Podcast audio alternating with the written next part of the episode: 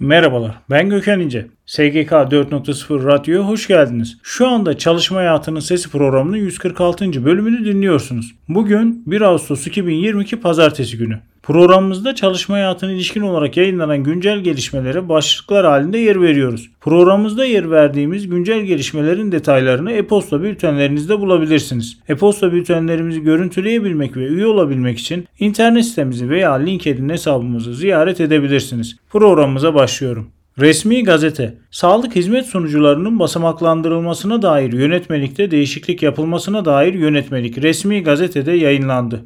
Hap gündem, Sanayi, ev ve mutfak eşyaları sektöründe hedef dünya üçüncülüğü. Evsit Başkanı Özger 3.7 dolar seviyelerinde olan kilogram başı ihracat birim fiyatını 5 dolar seviyelerine çıkarmak için çalıştıklarını ve yıl sonu 4 milyar dolar hedefine ulaşacaklarını belirtti. Sağlık Bakanı Fahrettin Koca, sözleşmeli sağlık personeli istihdamına ilişkin Cumhurbaşkanlığı kararına ilişkin artan sözleşmeli kadrolarda önceliğin yan dal uzmanları ile hizmet yükümlülüğünü tamamlayan hekimlere verileceğini bildirdi.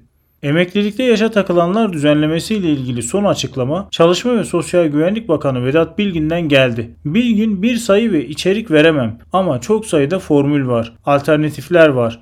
Bu alternatifler üzerinden çalışmalarımızı yapacağız ifadelerini kullandı. Kamuda çalışan yaklaşık 560 bin sözleşmeli personelin kadroya geçirilmesi için gözler Ekim ayına çevrildi. Meclis açıldığında düzenleme yasayla netleştirilecek. Bornova Belediyesi'nden geçtiğimiz yıl 1 Temmuz'da gelirlerin azaldığı gerekçesiyle işten çıkarılan 27 kadrolu işçinin işe iade davaları devam ediyor. İzmir Bölge Adliye Mahkemesi 7. Hukuk Dairesi İşten çıkarılan Önder Akay'ın İzmir 4. İş Mahkemesi'nde lehine sonuçlanan işe iade davasını esastan onadı. İnşaat Mühendisleri Odası Yönetim Kurulu Başkanı Taner Yüzgeç, Çevre Şehircilik ve İklim Değişikliği Bakanlığı tarafından yürütülen şantiye şefleri hakkında yönetmelikte yapılmak istenen değişikliklere ilişkin açıklamalarda bulundu. Yüzgeç, devlet herhangi bir olumsuzluğa karşı sorumlu arıyor dedi. Battal Gazi Belediyesi'nde görev yapan KHK'lı 811 daimi işçi statüsünde çalışanı yakından ilgilendiren ücret ve sosyal hakları iyileştirecek 2022-2024 toplu iş sözleşmesi Battal Gazi Belediyesi ile Hizmet İş Sendikası arasında imzalandı. 2 yıl 6 ay geçerli olacak olan toplu iş sözleşme ile işçiler maaşlarına %89 oranında zam alırken diğer sosyal haklarında eklenmesiyle bu oran %100'e ulaştı.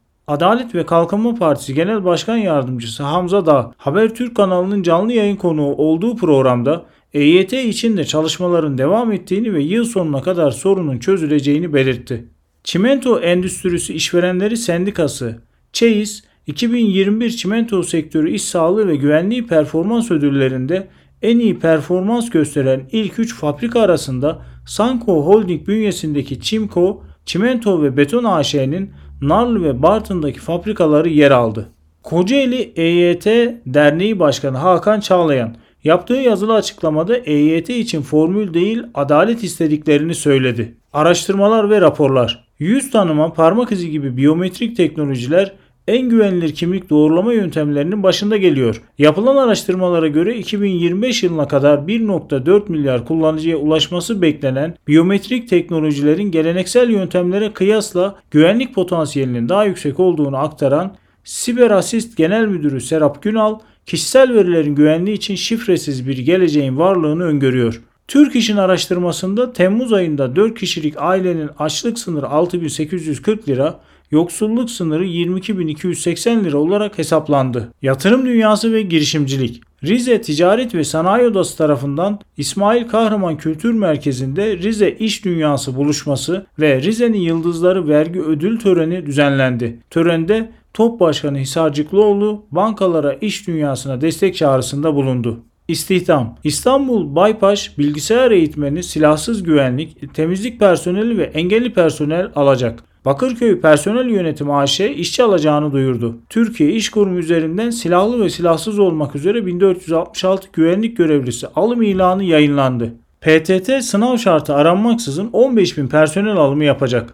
İzelman ikamet şartı olmadan ülke geneli başvuru ile vasıflı vasıfsız 4 ünvanda işçi personel alımı yapılacağını açıklamıştır. İşkur kendi bünyesine danışman alımı yapacak. Sendikalardan haberler. Türkiye Maden İş Sendikası Soma Şube Başkanı Vekili Selçuk Metin, bu iş devlet eliyle yapılmalı. Özelleşme olursa kazalar daha da artacak dedi. Sempozyum, etkinlik ve eğitimler. Anadolu Üniversiteleri Birliği tarafından düzenlenen üniversite tanıtım ve tercih fuarlarının yedincisi Nevşehir Hacı Bektaş Veli Üniversitesi ev sahipliğinde gerçekleştirildi. Ben Gökhan İnce. SGK 4.0 Radyo'da Çalışma Hayatının Sesi programının 146. bölümünü dinlediniz. Programımızda çalışma hayatına ilişkin olarak yayınlanan güncel gelişmelere özet halinde yer verdik. Programımızda yer verdiğimiz güncel gelişmelerin detaylarını e-posta bültenlerimizde sizlere gönderiyoruz. E-posta bültenlerimizi görüntüleyebilmek ve üye olabilmek için internet sitemizi veya LinkedIn hesabımızı ziyaret edebilirsiniz. Bir sonraki yayında görüşmek üzere.